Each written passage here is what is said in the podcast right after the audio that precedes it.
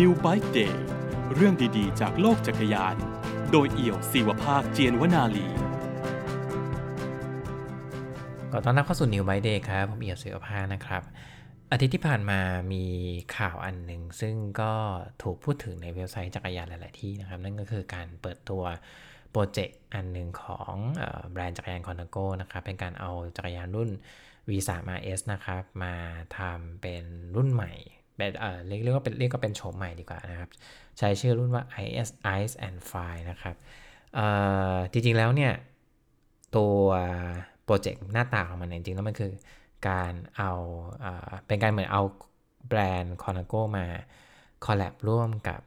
นักปั่นที่ใช้คอลนาโกอยู่แล้วนะครับ ซึ่งก็เป็นนักหนึ่งในนักปั่นที่น่าจับตามากที่สุดในโลกนะตอนนี้นะครับนั่นคือทาเดย์โปกาชาร์นะครับเป็นแชมป์ตูร์เดอฟรองซ์ ปีล่าสุดนะครับ ซึ่งก็ขี่คอลนาโกอยู่แล้วไอซ์แอนไฟเนี่ยเเขาพยายามเอาโปกาชาร์เนี่ยมาช่วยในการดีไซน์ตัวลวดลายนะครับ ก็ไอซ์ก็เขาก็อธิบายเป็น concept ว่าไอซ์เนี่ยหมายถึงจิตใจอันเยือกเย็นในขณะที่กำลังแข่งอยู่ของตัวโปกาชาร์ในขณะที่ Fire เนี่ยมันก็คือเหมือนอารมณ์เหมือนครึ่งล่างของจักรยานมันมันจะถูกออกแบบเป็นสีแดงนะครับเหมือนเป็น แสดงถึงไฟอารมณ์ประมาณว่าเหมือนตอนปัดแล้วแบบเท้าไฟลุกมากประมาณนี้ฮะแต่ว่าไฮไลท์จริงๆ ที่คนพูดถึงเนี่ยมันคือการเอาเราเทคโนโลยีบล็อกเชนมาใช้กับตัวจักรยานนะครับ มาใช้ในการช่วยระบุความเป็นเจ้าของหรือเป็นตัวตนนะครับ คือตรงตัวเฟรมจักรยานมันจะมีการเพิ่มอุปกรณ์ชิ้นหนึ่งขึ้นมา ซึ่งจะเป็นตัวที่ระบุในในระบบบล็อกเชนว่าจักรยานคันนี้ เป็นของใครนะครับ ซึ่งมันก็สามารถสืบย้อนไปในอดีต ตั้งแต่เริ่มต้นที่จักรยานคันนี้ผลิตมาจนถึงปัจจุบันว่าที่ผ่านมาผ่านใครมือแบบผ่านมือใครมาบ้างครับพูดง่ายๆซึ่งผมคงไม่ได้อธิบายละเอียดมากนะนะครับว่าบล็อกเชนคืออะไรคิดว่ามีสื่อหลายเจ้าที่อธิบายเรื่องนี้ได้ได้ดีกว่าผมแน่ๆบล็อกเชนกับคอนโกนี้จริงๆแล้วว่าจุดประสงค์อะเหมือนจะเอามาใช้ในการ ระบุตัวตนหรือความแสดงความเป็นเจ้าของที่ดูแน่นแฟ้นแน่นหนามากขึ้นนะแต่ทำไมทำไมก็ไม่รู้ครับ คือผมอ่านข่าวนี้แล้วผมก็รู้สึกว่าแบบ อืม ไม่ถึงกับธรรมดานะครับ แต่หมายถึงว่า ผมรู้สึกว่าจริง ๆ แล้วอะถ้ามองในภาพรวมวงการจักรยานสามารถใช้เรื่องอระบบ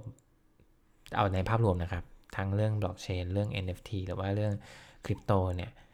ที่มันดูน่าจะสนน่าน่าจะน่าสนใจและน่าจะมีประโยชน์มากกว่านี้อีกสักหน่อยครับ ก็เลยลองเขียนเขียนในสมุดบันทึกครับแล้วก็ลองลองลิสต์มาว่าเอ๊ะมันมีไอเดียอะไรบ้างนะ ที่โลกนี้สามารถให้กับวงการจักรยานได้นะครับ อย่างที่บอกไปว่าผมคงไม่ได้อธิบายเรื่องบล็อกเชนหรือว่าเรื่อง NFT ละเอียดนักนะครับ ก็จะจะแต่ว่าก็ไม่ได้ทำเทมนี้ขึ้นมาเพื่อ มากล่าวว่าอะไรคอนาโก้ครับผมรู้สึกว่าแต่ละแบรนด์ก็มีมีทิศทางของตัวเองแหละแต่ว่าใจผมผมรู้สึกว่าอยากเสนอไอเดียมากกว่าว่าอะไรสำหรับกับโลกใบนี้เนี่ยมันทำอะไรกับเรื่องนี้ได้บ้างนะครับไอเดียแรกเนี่ยผมรู้สึกว่าน่าจะเอาน่าจะทำโปรเจกต์ที่ทำเป็นการกุศลครับแล้วก็นำเงินมาช่วยเหลือโครงการที่เกี่ยวข้องกับเรื่องจักรยานนะครับ อธิบายอย่างนี้ก่อนว่าจริงๆแล้วเนี่ยจักรยานเป็นถ้าเทียบกับพาหนะประเภทอื่นนะฮะ น่าจะเป็นประเภทเดียวเลยมั้งครับ ที่ถูกที่ถูกใช้และถูกมองเป็นเครื่องมือในการพัฒนาคุณภาพชีวิตของผู้คนมากที่สุดนะครับ อย่างที่บอกไปว่าก่อนหน้านี้ผมพยายามเล่าโปรเจกต์หลาย ๆ อันเนี่ยที่พยายามพูดถึงการเอาจักรยานเนี่ยไปให้ผู้คนที่อยู่ในพื้นที่ทุรกันดารหรือพื้นที่ยากลำบากใช้นะฮะ จริง ๆ แล้วก็ต้องย้อนกลับไปว่าด้วยด้วยตัวมันเองเนี่ยจักรยานเป็นพาหนะนะฮะ เป็นพาหนะที่ทำให้มนุษย์เดินทางจากจุด A ไปจุด B ได้ง่ายที่สุด และไม่ได้ใช้พลังงานหรือไม่ได้ใช้เพื่อง่ายคือไม่ได้ไม่ได้ไม่ได้ใช้น้ำมันนะฮะแล้วก็ใช้แค่แรงขาในการถีบอย่างเดียว พอมันเป็นแบบนี้มันมันมีความยืดหยุ่น มันมีความใช้งานง่าย ดีพอที่จะใช้ที่จะช่วยพัฒนาคุณภาพชีวิตผู้คนได้ เพราะว่าหลายครั้งปัญหาหนึ่งของการใช้ชีวิตในพื้นที่ที่ยากลำบากเนี่ยมันคือเรื่องการเดินทางเนี่ยคือเดินทางลำบากมาก เดินนี่บางทีแบบ ถ้าถ้าเกิดว่าแค่แค่เดินเดินไปเฉยๆ หรือว่าเดินไปทำธุระที่มันไม่ได้สำคัญสำคัญมากเนี่ยก็โอเค แต่ถ้าเกิดว่าคุณมีคนในครอบครัวป่วย แล้วจำเป็นที่จะต้องเดินทางไปโรงพยาบาลซึ่งอยู่ไกลมากจากหมู่บ้านเนี่ยพาหนะเป็นเรื่องจำเป็นมากครับ แต่ถ้าเกิดว่าคุณจะอ่าโอเค ดีที่สุดก็คงเป็นรถยนต์นะในในแง่ของการเดินทางและในแง่ของการประสิทธิในแง่ของประสิทธิภาพ แต่ว่ารถยนต์ก็มีค่าใช้จ่ายสูงครับ มีเรื่องพลังงาน มีเรื่องน้ำมันต่างๆ เพราะฉะนั้นจักรยานเลยเป็นเป็นเครื่องมือที่เป็นพาหนะที่ถูกใช้ในการช่วยพัฒนาคุณภาพชีวิตคนมากนะฮะ น่าจะมากที่สุดเลยแหละ เพราะว่าก็เข้าถึงคนได้ง่าย มีคุณสมบัติต่างๆนะครับด้วยเหตุนี้เองเนี่ยมันเลยมีโปรเจกต์เพื่อสังคมหลายๆหลายๆโปรเจกต์มากที่พยายามเอาจักรยานไปช่วยคนนะฮะ แต่ปัญหาของมันก็คือว่าบางทีเนี่ย โปรเจกต์เหล่านี้ก็ขาดเงินสนับสนุนนะฮะวิธีเวลาที่มีมีโปรเจกต์เพื่อสังคมออกมาแบบนี้สิ่งที่เขาต้องการเนี่ยก็คือทำให้คนมองเห็นมากขึ้น วิธีการที่คนมองเห็นก็บางทีก็ใช้สื่อเป็นหลักฮะจะมีสื่อช่วยเขียนช่วยกระจายข่าว พอคนเห็นปุ๊บก็จะโดดเด่นเงินมา แต่ว่าบางทีเนี่ยผมคิดว่าพอมัน มันมีเยอะมากเข้ามันด้วยหรือรู้ว่าด้วยสถานการณ์หลาย ๆ ด้านของโลกนะตอนนี้นะครับ ผู้คนก็ยากลำบากพอสมควรเหมือนกันการจะมอบเงินบริจาคก็ไม่ได้ง่ายเหมือนสมัยก่อนสักเท่าไหร่ มันเลยทำให้ project เพื่อสังคมเหล่านี้บางที ไม่ได้ success ทุกอันพูดกันตามตรงนะฮะทีนี้แล้วมันเกี่ยวข้องกับเรื่องนี้เรื่องบล็อกเชนกับคริปโตยังไง ต้องบอกว่าถ้าในกระแสโลกนะตอนนี้ครับเรื่อง NFT หรือว่าเรื่องบล็อกเชนหรือว่าเรื่องคริปโตต่าง ๆ เนี่ย มันดังฮะมันเป็นกระแสพูดยังไงเพราะฉะนั้นเนี่ยเวลาที่มี project อะไรก็ตามที่ใช้สิ่งนี้ในการในการทำงานเนี่ยมันก็มีสิทธิ์ที่จะถูกพูดถึงเป็นเรื่องใหม่ได้ได้ได้ง่ายขึ้นในพื้นที่สื่อนะครับถ้าเกิดว่ามันมีโปรเจกต์ที่พูดถึงจักรยานพูดถึงเรื่องนาการนำจักรยานไปช่วยไปช่วยเหลือผู้คนและ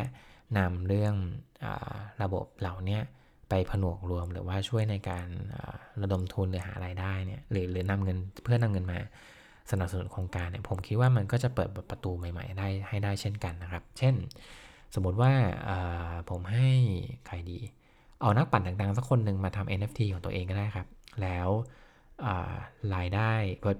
เพราะอย่างอย่างที่ทุกคนรู้กัน NFT ตอนนี้ก็เป็นเป็นเรื่องที่กำลังน่าจับตามองแล้วก็หลาย ๆ คนเริ่มที่จะสนใจนะครับ หลาย ๆ คนก็ คนในหลากหลายวงการดีกว่านะฮะใช้ NFT ในการที่เหมือนลองเอาสิ่งที่ดูมีมูลค่าในตัวมันเอง แล้วก็บวกรวมกับเครดิตและชื่อเสียงเนี่ยมาทำเป็น NFT ไม่ว่าจะเป็นงาน art วิดีโอต่างๆ แล้วก็ประมูลขายในพื้นที่ออนไลน์ครับ คนที่เป็น collector หรือคนที่เก็บสะสมไปเนี่ยซื้อไปเสร็จปุ๊บเนี่ยมันก็มันก็สามารถที่จะ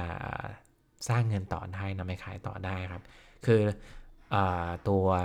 เงินที่หมุนเวียนอยู่ในอยู่ในระบบตอนนี้มันค่อนข้างมากแล้วก็เวลาทำอะไรเวลาทำโปรเจกต์ที่มันเชื่อมโยงกับเรื่องเหล่านี้มันถูกพูดถึงง่ายขึ้น ถ้าเกิดว่าเรานำสิ่งนี้มาใช้มาดิดบิดนิดนึงให้มันนำมาใช้ประโยชน์ได้กับการโปรเจกต์เพื่อการกุศลเช่นสมมติอย่างที่อย่างที่ผมบอกไป เอานักบันคนหนึ่งมาดัง ๆ หน่อยก็ได้ครับทำโปรเจกต์ NFT แล้วก็รายได้ที่เกิดจากการขายทั้งหมดเนี่ยอาจจะ แบ่งอะไรก็ว่าไปเอาที่จำเป็นนะครับ และที่เหลือนี่ยก็เอาไปช่วยในโครงการการกุศล อาจจะช่วยสนับสนุนในโครงการที่มีอยู่แล้วก็ได้นะครับ องค์กรที่ทำเรื่องนี้อยู่แล้วเยอะมาก ไม่ว่าจะเป็น World Bicycle Relief อาจจะได้ยินกันเยอะสุด Bicycle Network อองค์กรที่เกี่ยวข้องกับจักรยานในท้องถิ่นต่างๆนะครับ ก็มีเยอะมากมากเลยฮะเพราะว่าพอเหมือนใช้ประโยชน์จากการที่ที่โลก NFT หรือว่าโลกคริปโตเคอเรนซีมันถูกพูดถึงเยอะๆเนี่ย เอาพลังเหล่านี้สร้างรายได้และนำสิ่งนี้มาช่วยเหลืออโครงการที่ต้องการเงินจริงๆเนี่ยผมคิดว่ามันก็จะเป็นทางออกหนึ่งเป็นหนึ่งในไอเดียหนึ่งที่น่าสนใจสำหรับการการทำโปรเจกต์ลักษณะนี้นะครับ นอกนอกเหนือจากสิ่งที่เป็นอยู่นะตอนนี้อยู่แล้วนะครับไอเดียที่2ครับ อันนี้อยากจะพูดถึงองค์การกีฬาจักรยานนิดนึง คืออในภาพรวมในภาพกว้างครับตอนนี้ต้องบอกว่าตอนนี้กีฬาหลายประเภทเนี่ยพยายามที่จะ นำ NFT เนี่ยมาใช้ในการขับเคลื่อน สร้างรายได้สร้างเปิดเปิดประตูทางเศรษฐกิจใหม่ๆครับโมเดลที่ถูกพูดถึงเยอะมากก็คือ NBA Top Shot นะครับ อธิบายนิดนึงครับว่า NBA Top Shot เนี่ยจริงๆ แล้วเป็นจริงๆ แล้วเป็นโปรเจกต์ที่สร้างโดยบริษัทที่ชื่อว่า Dapper Lab นะครับ Dapper Lab ก็เป็นหนึ่งในองค์กรที่อยู่เบื้องหลังโปรเจกต์ NFT หลายๆ อันนะครับ ที่ได้ที่รู้จัก กันเยอะๆก็อย่างเช่น Crypto Kitty นะฮะก็เป็นโปรเจกต์ Generative Art NFT นะครับ ซึ่งก็โด่งดังและเป็นกระแสอยู่พักหนึ่งนะฮะ NBA Top Shot เนี่ยเขาพยายามเอาเอาบาสเกตบอล NBA นะครับ มาพยายามทำเป็น NFT ซึ่งวิธีการของเขาก็คือ เขาคิดก่อนว่าจริงๆ แล้วสิ่งที่ผู้คนติดตาม NBA ทุกวันนี้พฤติกรรมของผู้คนเป็นยังไงครับ เรื่องหนึ่งที่คนพบก็คือว่าเวลาเราดู NBA เนี่ยเอาคนทั่วไปนะครับ ไม่อาจจะไม่ใช่แฟนเดนตาย ไม่ใช่แฟนบันแต่ต่างๆ ส่วนมากอะเราจะดูไฮไลท์กีฬากัน ผมคิดเชื่อว่าหลายๆคนก็น่าจะเป็นนะบางทีเราไม่ได้มีเวลาที่จะดูกีฬาแบบเต็มแมชหรือว่าเต็มเต็มเรียกว่าเต็มเวลาครับพูดง่ายสมมุติว่ามีบอลเนี่ยบางคนคนที่เป็นแฟนบอลแน่นอนอยากเปิดดูทั้ง match อยู่แล้ว แต่บางคนไม่ได้มีเวลามากหรือว่าบางทีก็ เป็นแฟนบอลแหละ แต่ว่าติดงานหรือว่าไม่ว่างดูบางทีใช้ใช้วิธีการดูไฮไลท์เอา ดูใน YouTube เอาก็ได้ฮะซึ่งไอยอดวิวเหล่านี้จริงในไฮไลท์เนี่ยมันเยอะมากนะครับ ไม่ธรรมดาเลย วัดง่ายๆครับว่าเวลาที่คุณ search สมมติว่าเป็นแมตช์ฟุตบอลที่เพิ่งเตะเมื่อคืนเนี่ยเวลาเรา search ไปเพื่อจะหาไฮไลท์เนี่ยมันไม่ได้มี channel เดียวในที่ที่เอาสิ่งนี้มามาเผยแพร่ครับ มันมีเยอะมหาศาลมากๆ เพราะว่า channel เหล่านี้รู้ว่าไฮไลท์พวกเนี้ย มันมีคนดูมันมียอดวิวที่ดีครับ NBA Top Shot เนี่ยคิดสิ่งนี้แล้วก็นำเอา footage ที่เกิดขึ้นในกีฬา NBA ในแต่ละแมตช์เนี่ยมาทำเป็น NFT แบบวิดีโอครับ คือคือเอาเป็นคือง่ายๆคือเอาเป็นคลิปวิดีโอสั้นนั่นแหละ แล้วก็มาทำเป็นไฟล์ที่เหมาะกับพื้นที่ NFT แล้วก็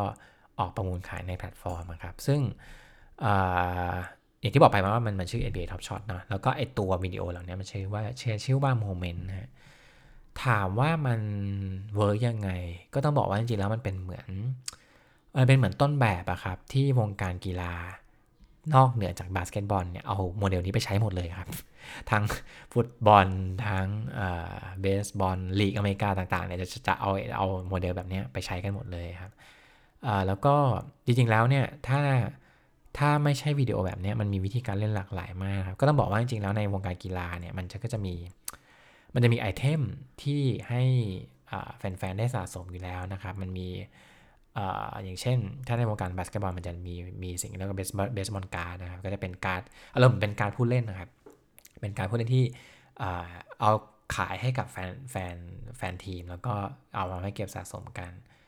โมเดลคล้ายๆเหมือน สมุดสติกเกอร์ดรากอนบอลสมัยก่อนที่เราเคยได้ตอนเด็กๆครับคล้ายๆแบบนั้น วิธีการคล้ายๆแบบนั้น แต่เอามาใช้กับตัวสื่อในในในรูปแบบที่มันหลากหลายครับ ทีนี้พอยก็คือว่าในวงการจักรยานเนี่ยสิ่งนี้ยังไม่ค่อยถูกพูดถึงหรืออาจจะมีการทำที่ไม่เยอะมาก มีเป็นการทำแบบไม่ได้ออฟฟิเชียลมากๆนะครับ ถ้าเกิดว่ามันมันมีการทำที่จริงจังมากขึ้นแล้วก็ เป็นทางการมากขึ้น อาจจะร่วมกับ UCI นะเป็นซึ่งเป็นสาภาพจักรยานยุโรปเนี่ยซึ่งก็เป็นหนึ่งในองค์กรที่ช่วยจัดแข่งขันลีกจักรยานดัง ๆ อยู่แล้ว เช่น Tour de France พวกแกรนทัวร์ต่าง ๆ นะครับ พวกแมตช์การแข่งจักรยานแบบโมนูเมนต์ต่าง ๆ เนี่ยเป็น UCI หมดเลย ถ้าเกิดว่ามันมีการร่วมมือกันจริง ๆ เนี่ย และทำสิ่งนี้เนี่ย ผมคิดว่ามันก็จะ เปิดประตูโอกาสใหม่ ๆ แล้วก็รายได้ที่เกิดขึ้นในใน Marketplace ในแพลตฟอร์มเนี่ยมันก็สามารถเอามากระตุ้นวงการก็ได้นะครับ เพราะว่าอย่าง NBA Top Shot เนี่ยมันมีเรื่องหนึ่งที่คนอาจจะไม่รู้ก็คือว่ารายได้ที่เกิดขึ้นเนี่ยครับจากจากการซื้อขายเนี่ยมันก็จะมีการหักการแบ่งใช่ไหมครับ ส่วนหนึ่งเงินก้อนหนึ่งเนี่ยมันถูกหักมาให้สาภาพผู้เล่นด้วยนะสาภาพผู้เล่นใน NBA เนี่ยมันจะเป็นเหมือนสาภาพที่ พยายามที่จะสร้างอำนวยความสะดวกให้กับผู้เล่นทั้งในแง่การสนับสนุนเม็ดเงินสวัสดิการต่างๆครับอันนี้อันนี้อันนี้อาจจะไม่ได้ลงดีเทลมาก แต่พอยก็คือว่าเหตุผลที่เขาทำอย่างเงี้ยก็คือว่า เวลาที่คุณดู footage กีฬาสักอันหนึ่งครับยกตัวอย่าง NBA แล้วกันครับสมมติว่าผมเอา